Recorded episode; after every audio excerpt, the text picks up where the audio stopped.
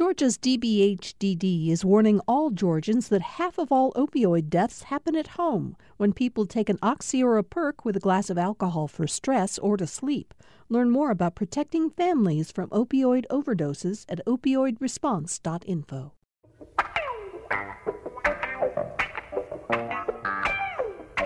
Here we go, the start of another week on Political Rewind, the beginning, of a new month, March 1st. Hard to believe it has arrived. Uh, very quickly, I want to thank all of you who sent me best wishes as I tried to recover my voice last week from laryngitis. I got some great home remedies from many of you, and I'm almost back to normal. But thank you so much uh, to all the listeners out there who uh, wish me a speedy recovery. We have a really, I think, important show uh, today. Um, you know, I don't think it comes as much of a surprise to most of you out there that we cannot seem to put the Civil War behind us here in the South. The legacy of slavery uh, and subsequent imposition of Jim Crow laws continues to have an impact on the search for an end to systemic racism. Debate continues over how or even whether we should be memorializing Confederate leaders, white supremacists rally around the Confederate battle flag and in many ways see the Confederacy as a symbol uh, for a rebellion against the United States that they believe is a just cause. Uh, and there are even still those who argue about why the South seceded in the first place. Our guest uh, today, uh, Brigadier General Ty Seidule, who is the uh, Chamberlain Fellow at Hamilton College, former uh, head of the history department at West Point, um, and a, a, a, man who has a deep, deep knowledge and background in studying military history, is joining us today uh, to talk about his new book, which deals with all of what I just mentioned and much more. Robert E. Lee and Me, A Southerner's Reckoning with the Myth of the Lost Cause. Uh, Jim Galloway is with me today to uh, help this conversation along. Jim, I, I, said to Ty Seidule before we went on the air that I thought it was just appropriate that you and I would be the ones to talk to him since you are a product of the South. You grew up in Georgia. You understand some of the same myths that he talks about in his book and that we'll discuss on this show. Whereas me, I'm a Chicago boy.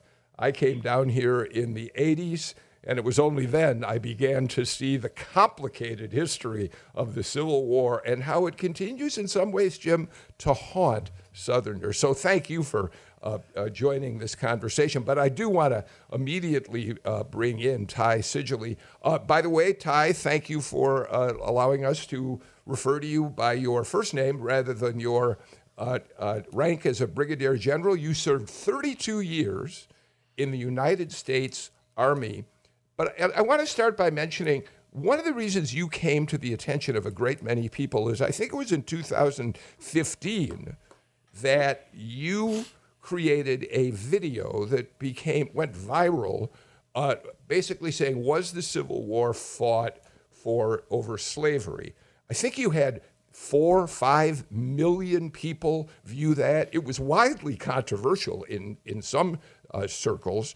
But um, it really began uh, your, uh, I think, journey to try to help uh, uh, people understand the real roots of the Civil War. Is that a, a fair uh, way to describe that? Well, that, that video, uh, you know, I, I, was an Army officer at West Point, and Army officers don't go viral. Uh, historians don't go viral. and when that came out, so I, I, I did it when we, we had another book that came out, The West Point History of the Civil War, and I was plugging that, and I did the short video that then uh, I did it maybe January of 15, but it came out right after the Charleston massacre. And so, and then it was, and this is where I realized that history is dangerous because I said the Civil War was about slavery. I said that uh, many people don't want to believe the citizens of the southern states were willing to fight and die for a morally repugnant institution. And I got, I mean, the hate mail I got from that, I got death threats to an Army officer to my West Point address. The Army investigated me was whether I was doing political speech of the nation, a left leaning organization said I was a propagandist for the military. Stars and Stripes on the right side said I was too close to politi- another political organization. So I found that, and, and my West Point bosses were nervous in the service about this. So I figured that after this, is that is what I got from that is history is dangerous because it goes after our myths and our identities. And when we do that, when we poke that, um, the Civil War in a way is a is a is a dragon, and when we awaken it, it's going to breathe fire. And what I found then was that it singed me.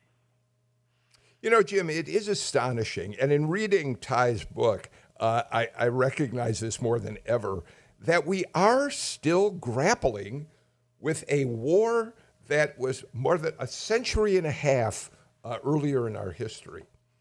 Yeah, and and and it still has lessons for us. I mean, especially right now. I mean, I, I consider I consider the Lost Cause to be probably the greatest disinformation campaign in American history and and um, it, it, it has survived. It has it it it, it has survived for better than 150 years, and uh, it's kind of merging with uh, with uh, with with Don, the Donald Trump uh, uh, campaign right now.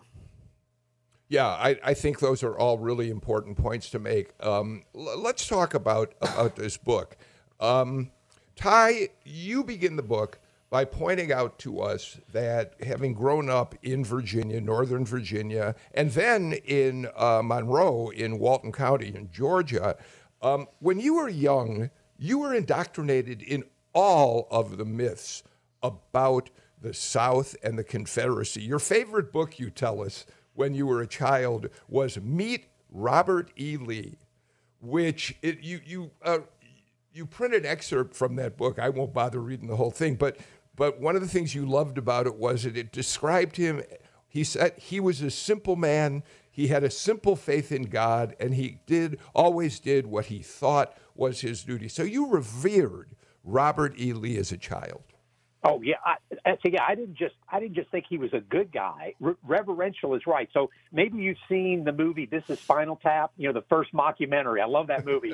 and and the rock stars have a have an amp. You know exactly where I'm going with this. Uh, the the rock stars have an amplifier that goes to 11. And they said, well, why do you have that? Guy? Well, it's one louder, isn't it? Well, on a scale of one to ten, I would have rated Lee at at an 11.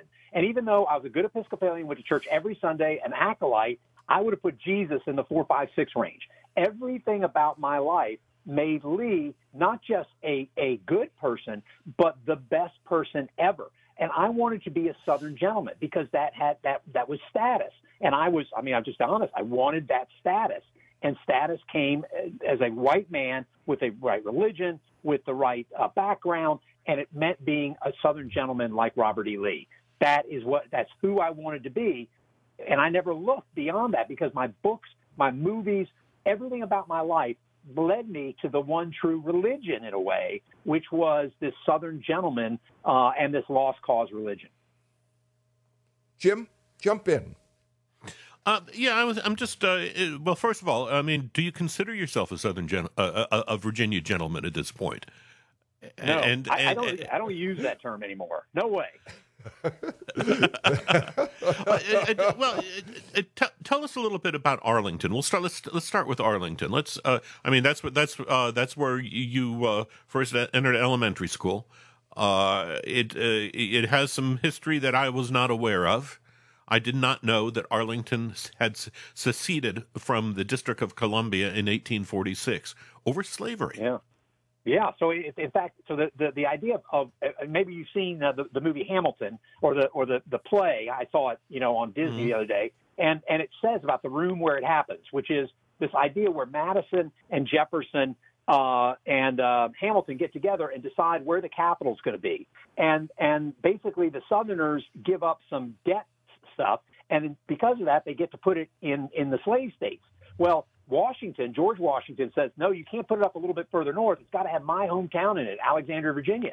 And so they, and they indeed, they changed the law to put it uh, uh, down in Alexandria, and they make a 10 square mile, uh, 10 square miles, and they put these. In fact, it's still there to this day. All these pillars, these granite pillars, in its diamond shape. Well, it's not that diamond shape anymore. In fact, the the Potomac is the one. The Potomac River uh, is the jagged western edge of the District of Columbia. Why is that the case? Well, in 1846, they they, they retrocede white Virginians' vote to bring the, to bring uh, Alexandria, Northern Virginia, in that area back to Virginia. Now, listen, we know governments don't give up what they have taken. That is just not the way governments work.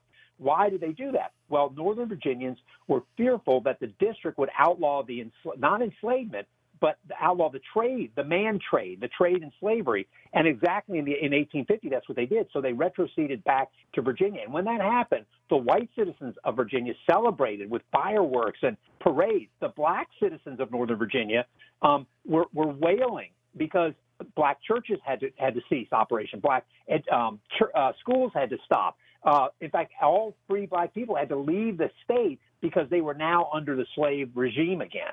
So our, our the history of my hometown, which I had no idea about, is actually this this is is enmeshed in the slave trade. And then, sure enough, after 1846, Alexandria becomes the hub of the slave trade, where more and more people in Northern Virginia are selling humans, selling enslaved people to the deep South, like Georgia, with these cotton, rice, uh, and tobacco farms. So it was, it, it was, it's, it's a, it, and and and I'll tell you one other story there. So I was bused across town in, in Northern Virginia.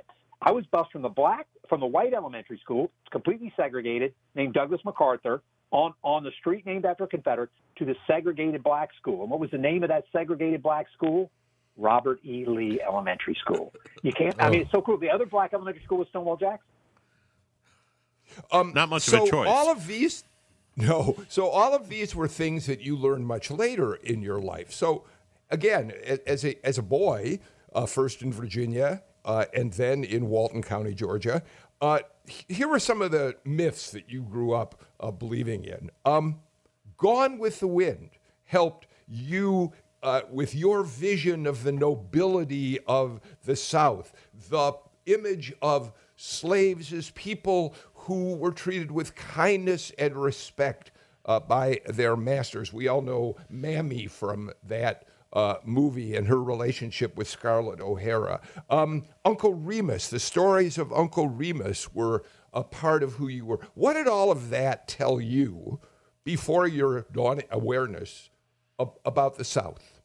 Well, yeah, it, it, it really set my identity. And again, we talk about this that our history is our identity. Our myths are who we think of themselves. And all of these created Gone with the Wind, which I read at the age of 12 and just devoured and then read it again. It was, you know, that first book that you read as a kid when you realize that reading can be as, as engrossing as a TV show. Well, that was what Gone with the Wind was for me. And they, what they taught me was this lost cause myth of the, of the lost cause myth. And what that is, just to explain that is, First, the war wasn't fought over slavery. And that's what Margaret Mitchell says in Gone with the Wind. She says it was this grand defense of our way of life. Well, that's just not true. It was fought for slavery. Look, look at, at, at Henry Benning uh, or, and other secessionists. They said we're fighting this war to prevent the abolition of our slavery. The next one was that enslaved people were happy and hardworking. Well, that's just monstrous. Slavery meant rape. It meant torture. It meant murder. And for the, for the enslaved people, the worst was is that you're going to break our families apart uh, for profit. And, and, and a great percentage of, of, uh, of families were broken apart in this way. Um, the North won the war because it had more manpower, material, and money. Well, remember, the North had to mobilize like no nation ever mobilized before, come south and defeat multiple armies in an area twice the size of modern France and Germany. Another myth was that Grant was a drunk and a butcher. No, best commander of the entire war.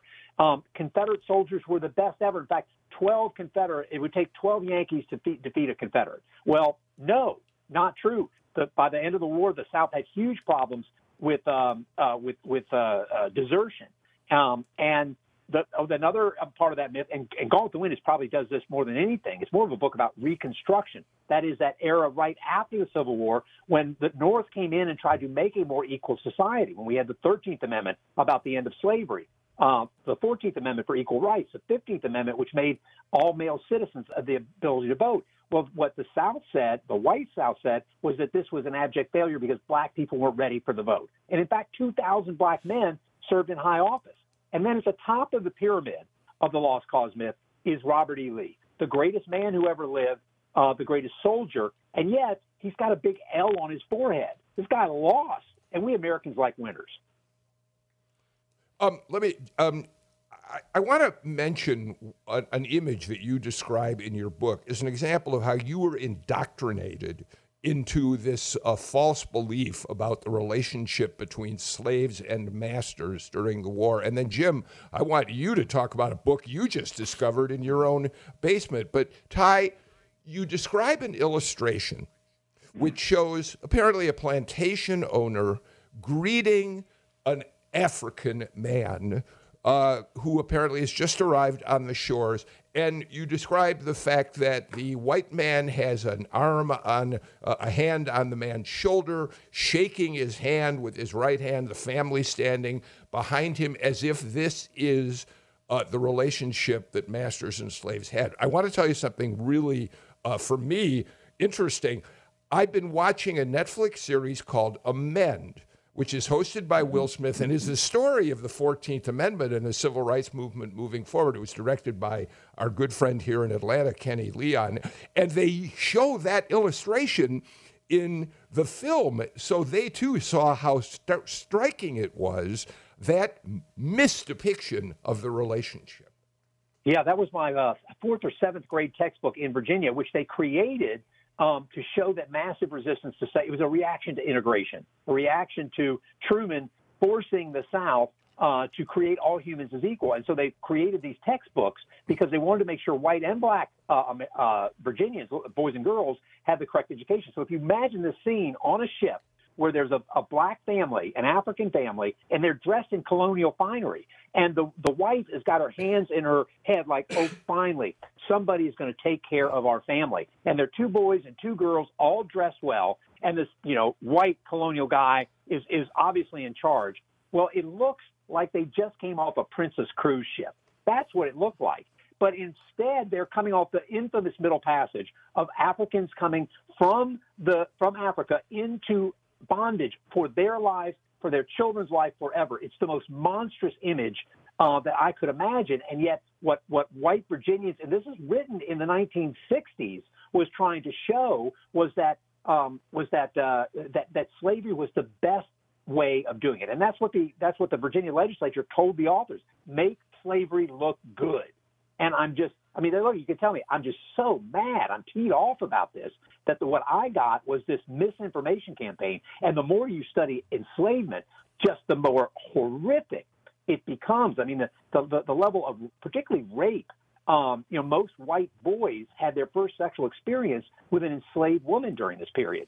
Um, there's a there's a reason why I'm I'm, I'm uh, you know I've an age now. I don't have grandkids yet. I'm really hoping for that soon. Uh, but but white men would would watch their own children and grandchildren and sell them off into slavery. And yet this picture and this textbook made it seem as though this was the best situation for everybody. It's monstrous.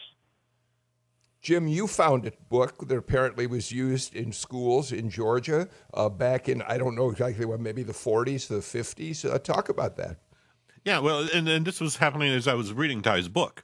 Uh, we were we're cleaning out the basement, of course, and we got down to the uh, 1980s and uh, and and and beyond. And I come across a book called "Readings in Georgia Literature," published in 1937. Uh, I'd never seen it before, but my my my mother was a, a library a librarian's assistant in uh, South Fulton County uh, back in the 70s, and, and she may have picked it out of a discard pile.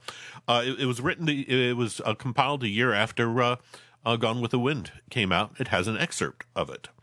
Uh, but it also has five odes to Robert E. Lee in it, in, yeah. in essay form and in poems. One of the poems, Ty, you would recognize.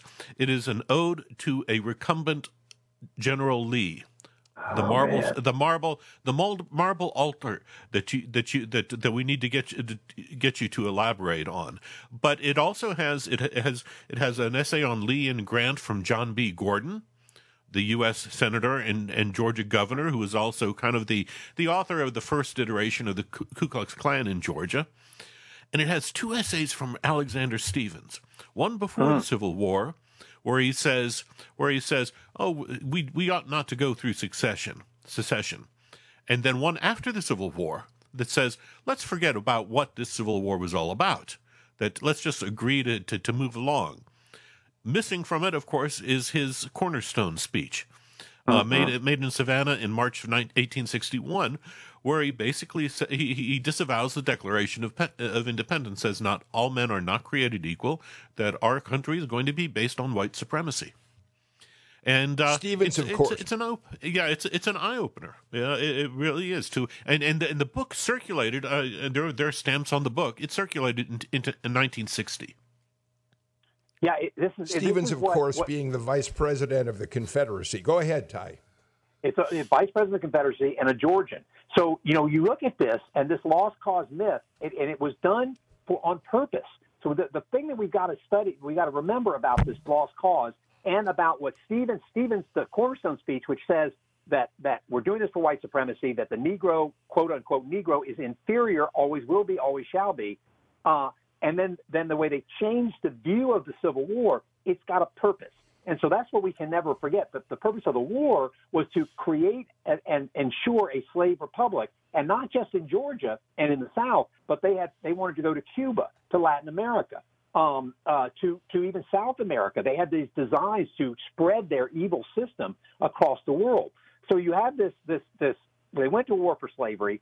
Um, they lost. They sowed the wind. They reaped the whirlwind. And then after that, they had to come up with it. One, an utter defeat. I mean, they just they sixty percent of, of Southern wealth is gone, and white Southerners who wanted ensure white supremacy forever through slavery now had to deal with a newly freed uh, black people.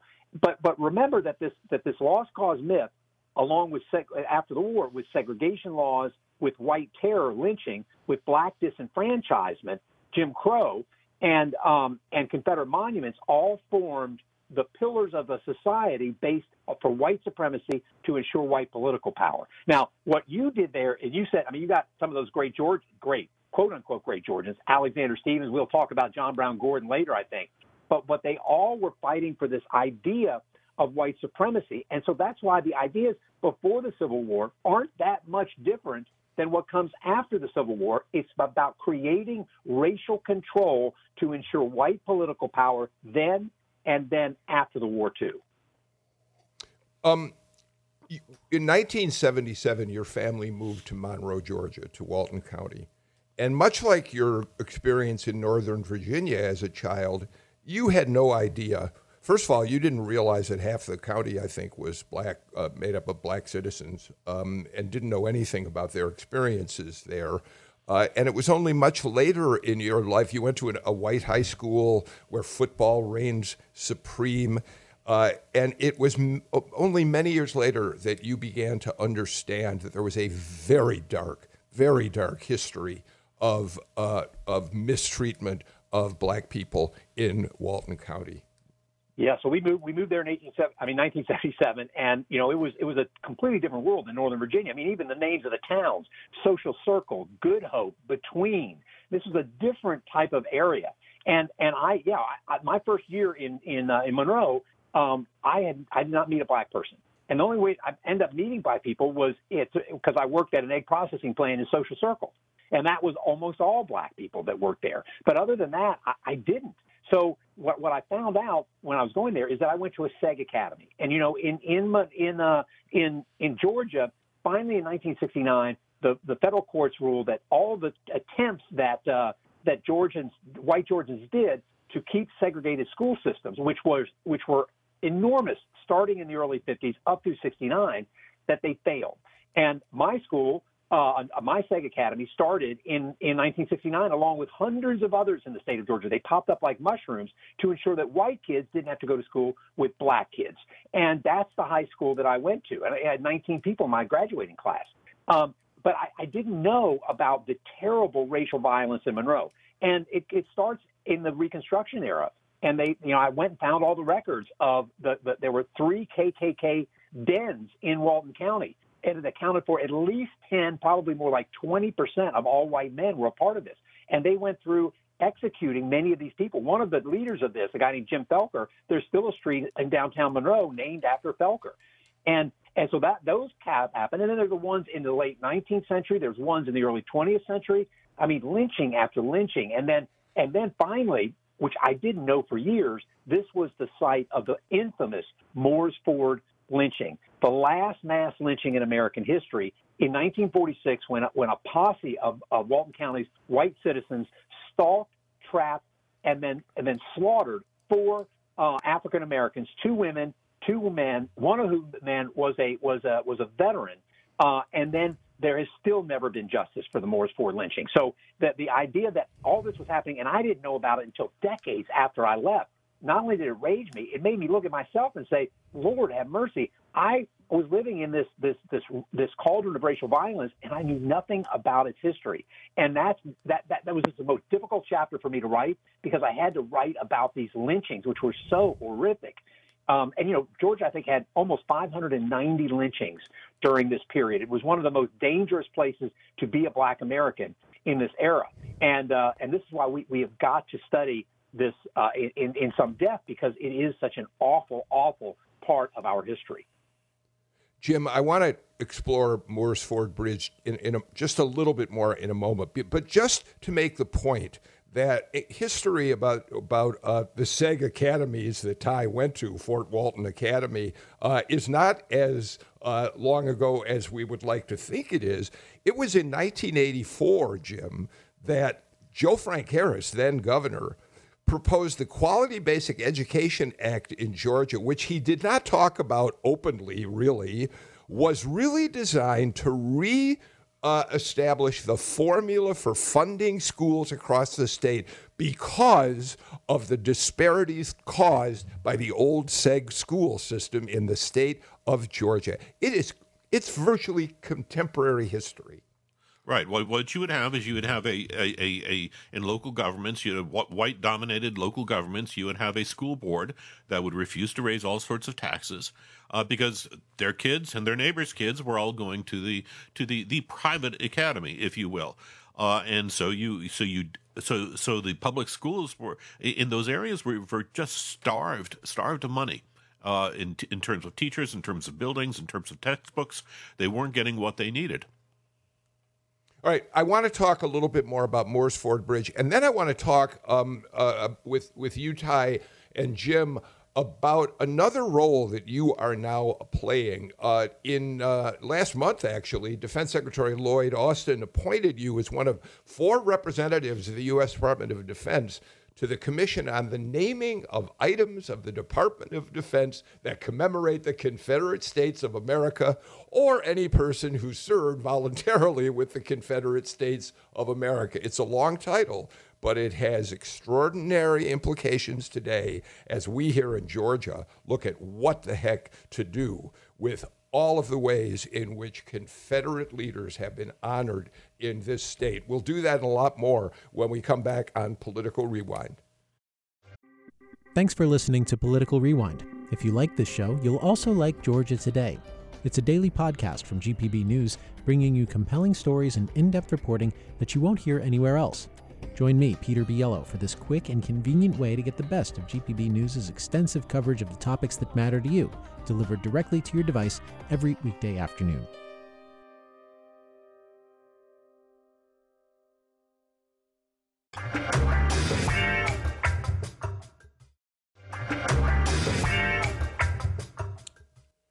It's Monday on Political Rewind, which means my partner on today's show is Jim Galloway, now retired from the AJC, but not from this show.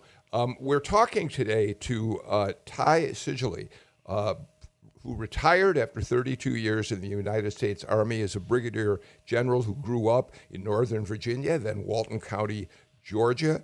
Uh, believing in the myth of the lost cause, but the story of his awakening he tells in a, in a riveting uh, extraordinary, uh, extraordinarily candid book called Robert E. Lee and Me: A Southerner's Reckoning with the Myth of the Lost Cause. Uh, uh Ty, we're so grateful to ha- have you here. I, I do want to talk for a couple more minutes about Moores Ford Bridge because it is one of the most heinous examples of a lynching in the state of Georgia. And Jim, you were at a protest that uh, around the uh, fact that uh, there are many people in this state, led by Tyrone Brooks, who felt that uh, that case needed more uh, investigation by law enforcement officials who uh, Tyrone Brooks and his folks felt were, were ignoring it.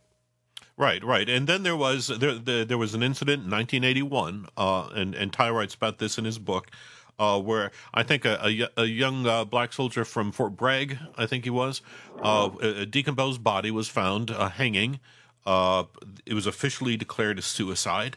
Uh, the local community had many, many doubts about that. Uh, and, and in fact, Ty comes up with some a, a few new details. It, it turns out I was uh, there were there were there was a huge protest, a huge march of of African Americans from Social Circle to to uh, Monroe on that, and it just turns out I, that was uh, I was the anti I was the Klan reporter for the Atlanta Journal at the time uh, because because you didn't want to give uh, the Klan a lot of ink, but you still had to have somebody on the ground uh, watching these people. So I was considered fairly expendable.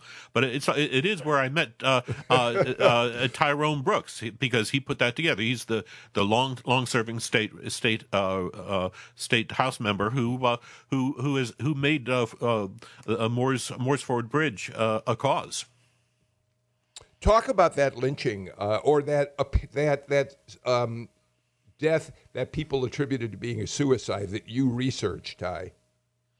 Yes, well, you know, I, I mean, I knew about the Moores Ford when I started writing the book, and I was looking for just looking as I was doing my research. I had no idea, again, my own obtuseness, that there was a lynching, and this lynching uh, by a, of a young black soldier from Fort Bragg, uh, and you know that there there were rumors that he had been with white women, um, there, which is again, what, which is one of the things that you know the Moores Ford Bridge or other lynchings. Anytime there's this idea of black men with white women, it becomes it becomes something that is the, the like the most uh, dangerous thing for white people. Um, and so there were all these different rumors that came in, but they found him hanging uh, 20 feet in the air, um, a hundred, a couple hundred yards away from his home. And you know, when they finally said that they ruled it a suicide, you know, the whole audience just gasped, just unbelieved, uh, could not believe that this is this would another lynching, another cover up. Now, again, I don't know what happened, and I don't think there'd ever been the, the you know the full investigation that we would be doing today on that. But the result, a, a result of this was KKK vote uh, marching, um, black uh, people and, and white allies marching. And I mean, when I read about the Klan, they burned Tyrone, uh, his, his, his, they burned him in effigy. Um, I mean, it was just this awful racial violence, and again, of stuff that I should have known about but never did. And and it just again makes me realize that you know this idea of racial violence and political violence is as American as apple pie. I, I want to go back and uh, and talk about this transformation uh, that you went through, in which you began to understand that what the stories you'd been told were lies. And and there's a I think one of the most revelatory sections of your book is in, in which we learn from you that words really do have a meaning. So, for instance, um, you say to us what do you, there's not a union. There wasn't a union army that fought no. the Civil War. Um, help us explain what the truth about that is. Well, well, I grew up believing that it was, and, and this comes often from the Civil War centennial, 1961 to 1965, is that they were two brothers fighting. It was Union versus the uh, the Confederates. It was Johnny Reb and Billy Yank. It was Lincoln. I mean, it was it was uh, Lee against Grant, and you see them as equal. These are not equal people. It was it was the a rebel force, an insurrectionist force, unwilling to accept the democratic election, fighting against the United States Army, the army that I uh, that I wore that blue uniform for over three decades, the same that Grant wore in during that war, the same uniform that George Washington picked for the Continental Army in in the Revolutionary War. It's the same army. We make it seem as though, as Karl Marx would say, it was in the dustbin of history. It's the U.S. Army. So I never say the Union Army. I say the U.S. Army. Other language I say is that the South was a racial police state during uh, the period after the after Reconstruction up until through the 1960s, and even you know some ways a little bit later. Um, I don't call them plantations. Uh, I call them enslaved labor farms because that's really what they are. So the idea that we're going to change our language helps us understand what these are. Plantation makes us seem like moonlight, magnolia, scarlet, waiting for you know waiting for this uh, uh, for for iced tea from enslaved servants. And Old South, Old South doesn't mean something romantic. It means a slave society of rape, torture, murder. And so the language we use is important. I, think um, one of the most provocative words you use is in how you now define what Robert E. Lee was, not a general who fought nobly for the Southern cause, but you now say he was what? He was a traitor for slavery. And I say that because he, he, he was in the Army for uh, about the same time as I was, over 30 years, and then he chose treason. Treason by, is the only crime in the Constitution and it says levying war against the United States. Did he levy war? Absolutely. He wasn't. He was indicted for that, never prosecuted. Um, the second reason is I grew up saying everybody had the right to do that. Well, no, uh, everybody did do that. No, there were eight U.S. Army colonels from Virginia in uh, in 1861. Seven remained loyal to the United States. Lee and only Lee did it. And why? Because of his firm belief in enslavement, which he says over and over again. In fact, for two and a half years, right before the Civil War, he gets leave from his unit uh, in Texas to go run enslaved labor farms at Arlington. So he's cruel. He whips people. He sells them apart for profit. This is a cruel enslaver. And then after the war, he never goes against that. He believes that black people are inferior, always will be inferior, and in fact argues that they should be kicked out of the state of Virginia.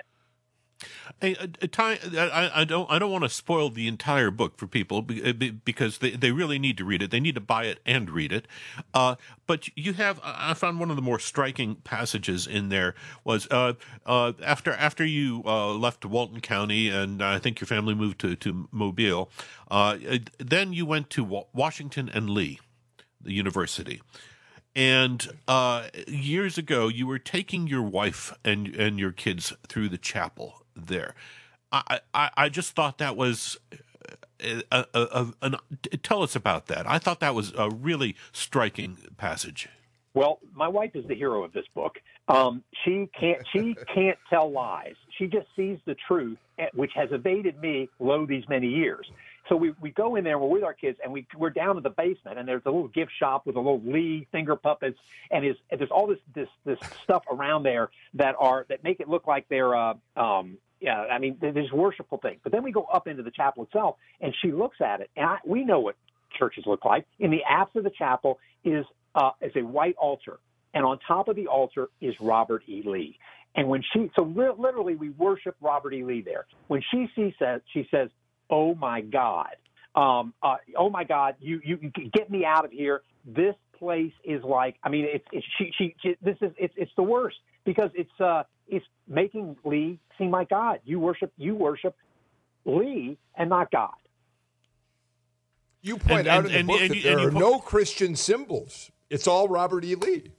No Christian symbols whatsoever. No Christian symbols at all. I mean, it's it's absolutely it's incredible that there are no Christian symbols, no pulpit, nothing, and yet it's Lee Chapel, and the only thing that is that that that is looked at in that chapel, the only thing that is worshipped is Robert Edward Lee. And in fact, Traveler is down in the basement, his his war horse, and his war horse actually has his own sacred place, and people come there still and put pennies on it. They put pennies. Why? Because because they put pennies face down so that Lincoln's head, the hated Lincoln, can't see Robert E. Lee's tomb, and also so that Lincoln will have to kiss Traveler the horse's butt. So this is a way that we're still see Robert E. Lee as this figure of of uh, of reverence, and he thought he was a traitor to the United States of America. And why did he, was he a traitor for slavery? So thanks for letting me say that, traitor for slavery. Uh, yeah, yeah, if you can, I mean, it, it, after after you, you have uh, Bill, I don't know how fast you want to move to this, but I would love to talk about uh, the the the how how Confederate symbolism made its way into West Point and into Arlington Cemetery because the pattern is really very evocative. I mean, uh, the, the, Confederate battle emblem really didn't become the symbol that it that, that it is now until uh, uh, efforts at, at integration occurred in in the in late 40s and early 50s, and there seems to be an equal re, uh, a similar reaction in, in, uh, that you document in, in both West Point and Arlington. Yeah. So I, what, why what don't we talk about yeah. Ar- Ar- Arlington especially? Um, because we, I want to make sure we have time also to talk about your role in terms of looking at Confederate uh, symbols at U.S. Uh, Army bases. But talk a little bit about Arlington because that's a particularly interesting story. Yeah, well, Arlington, you know, is is is 400,000 uh, Army uh, heroes are buried there.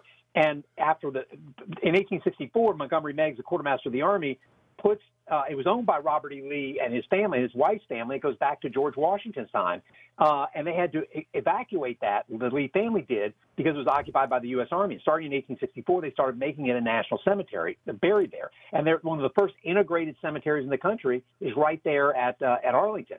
Um, and and it was it was only U.S. soldiers until the early part of the 20th century where they start putting Confederates. But the worst part is the monument there, and that monument is a racist trope. It has a black quote unquote mammy, an overweight black woman, on this monument in sacred territory for the United States of America, and she's taking a, a baby from her white enslaver to support him going on. It's meant to show that slavery was good, that enslaved people were happy. It was the best thing for them. It was meant to show that the South was right and we and and the, and the U.S. was wrong. It's the most monstrous um, uh, monument in the country. And by the way, in 1923, we came within a couple of votes of putting a 40 foot mammy on Capitol Hill. So Arlington is is the most is the worst monument that we have, the most cruel monument in the country.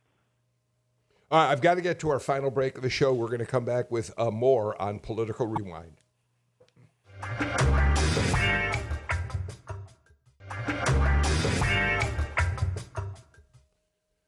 Uh, we have a little time left for our conversation with Ty Seidule, author of Robert E. Lee and Me. Jim Galloway joins me for the conversation. Uh, Ty, you were appointed by uh, Defense Secretary Austin to look at, uh, among other things, I assume, the names uh, assigned to U.S. Uh, Army forts here in Georgia. We have Fort Benning, we have Fort Gordon. And uh, the question is, and one that's been debated in this country for some time now, whether or not we ought to remove the names of Confederates from U.S. Army bases. Of course, uh, the former president of the United States didn't want to hear about it. Where do we stand on that? And tell us a little bit about, just a little about who the people uh, uh who Fort Benning and Fort Gordon honor were.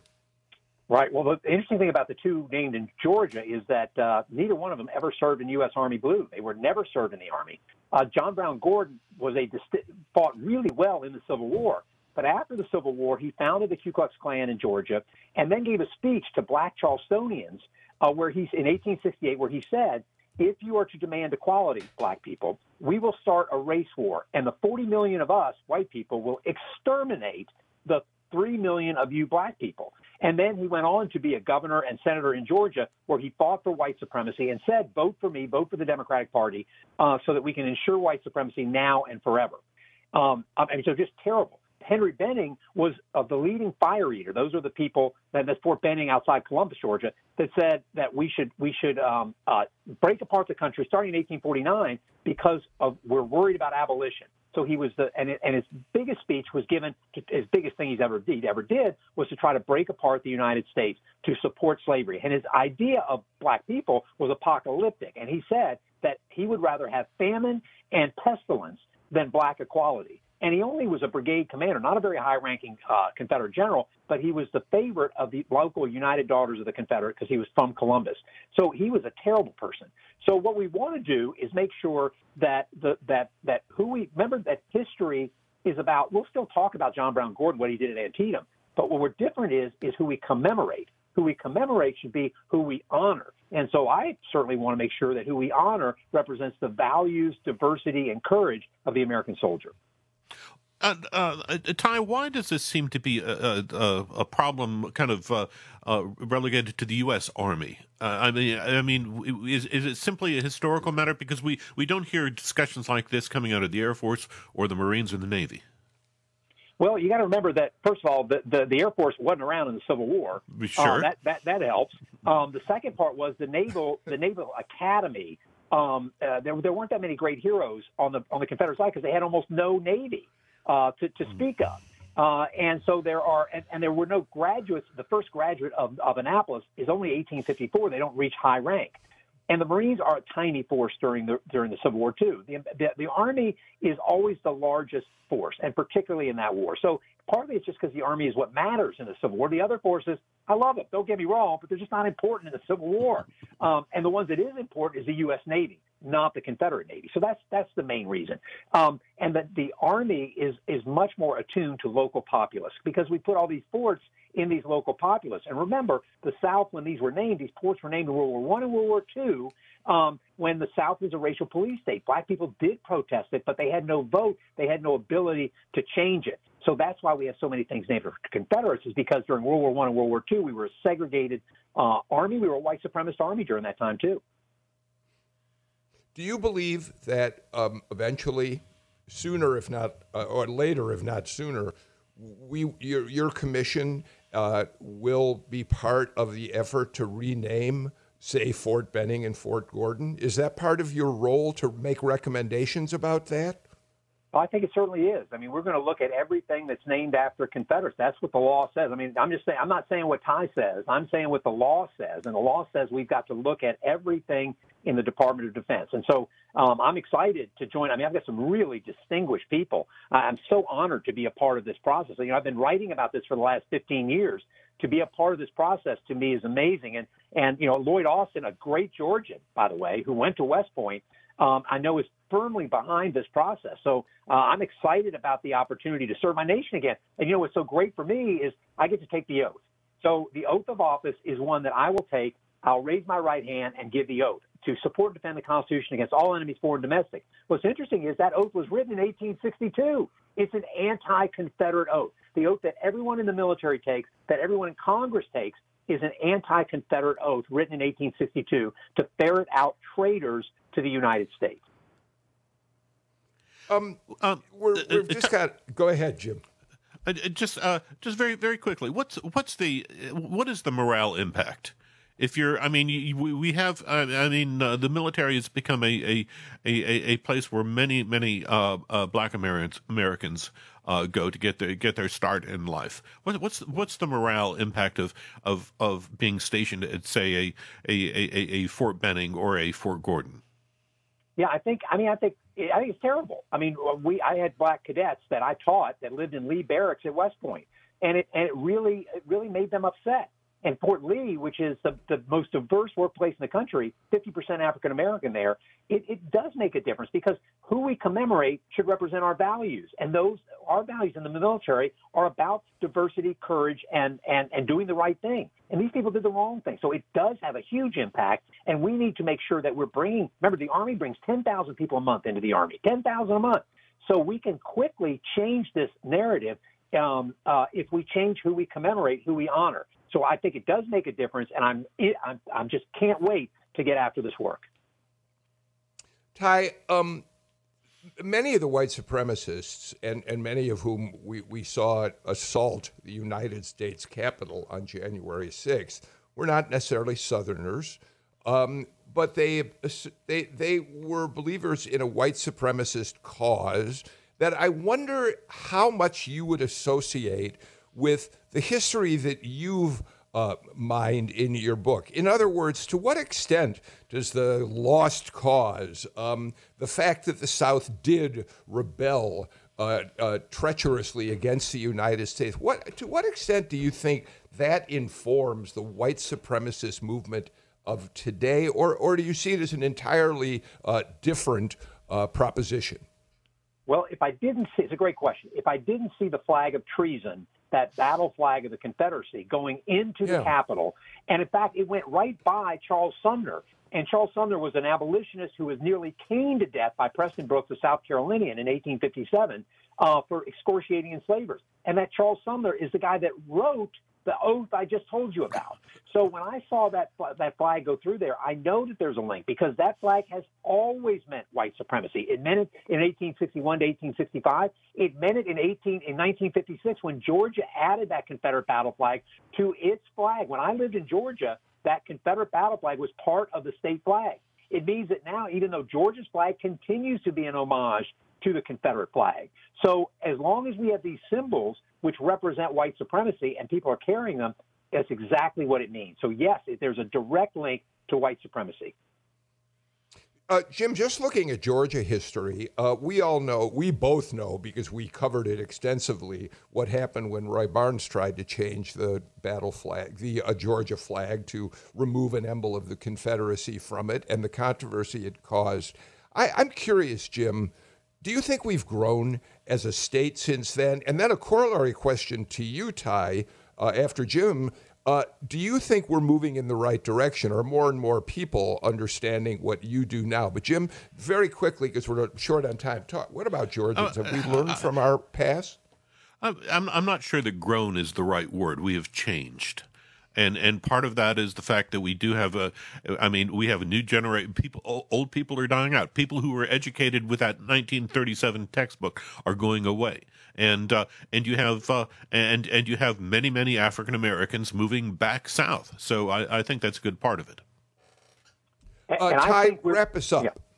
Yep, I, I think we are changing, but but remember, history is dangerous because it goes after our myths and our identities. And it's incumbent upon us to understand that. So if we want to ensure um, uh, the only way to ensure that we don't have a racist future is to first understand our racist past. We must acknowledge and embrace who we are and who we were if we want to become a more just society.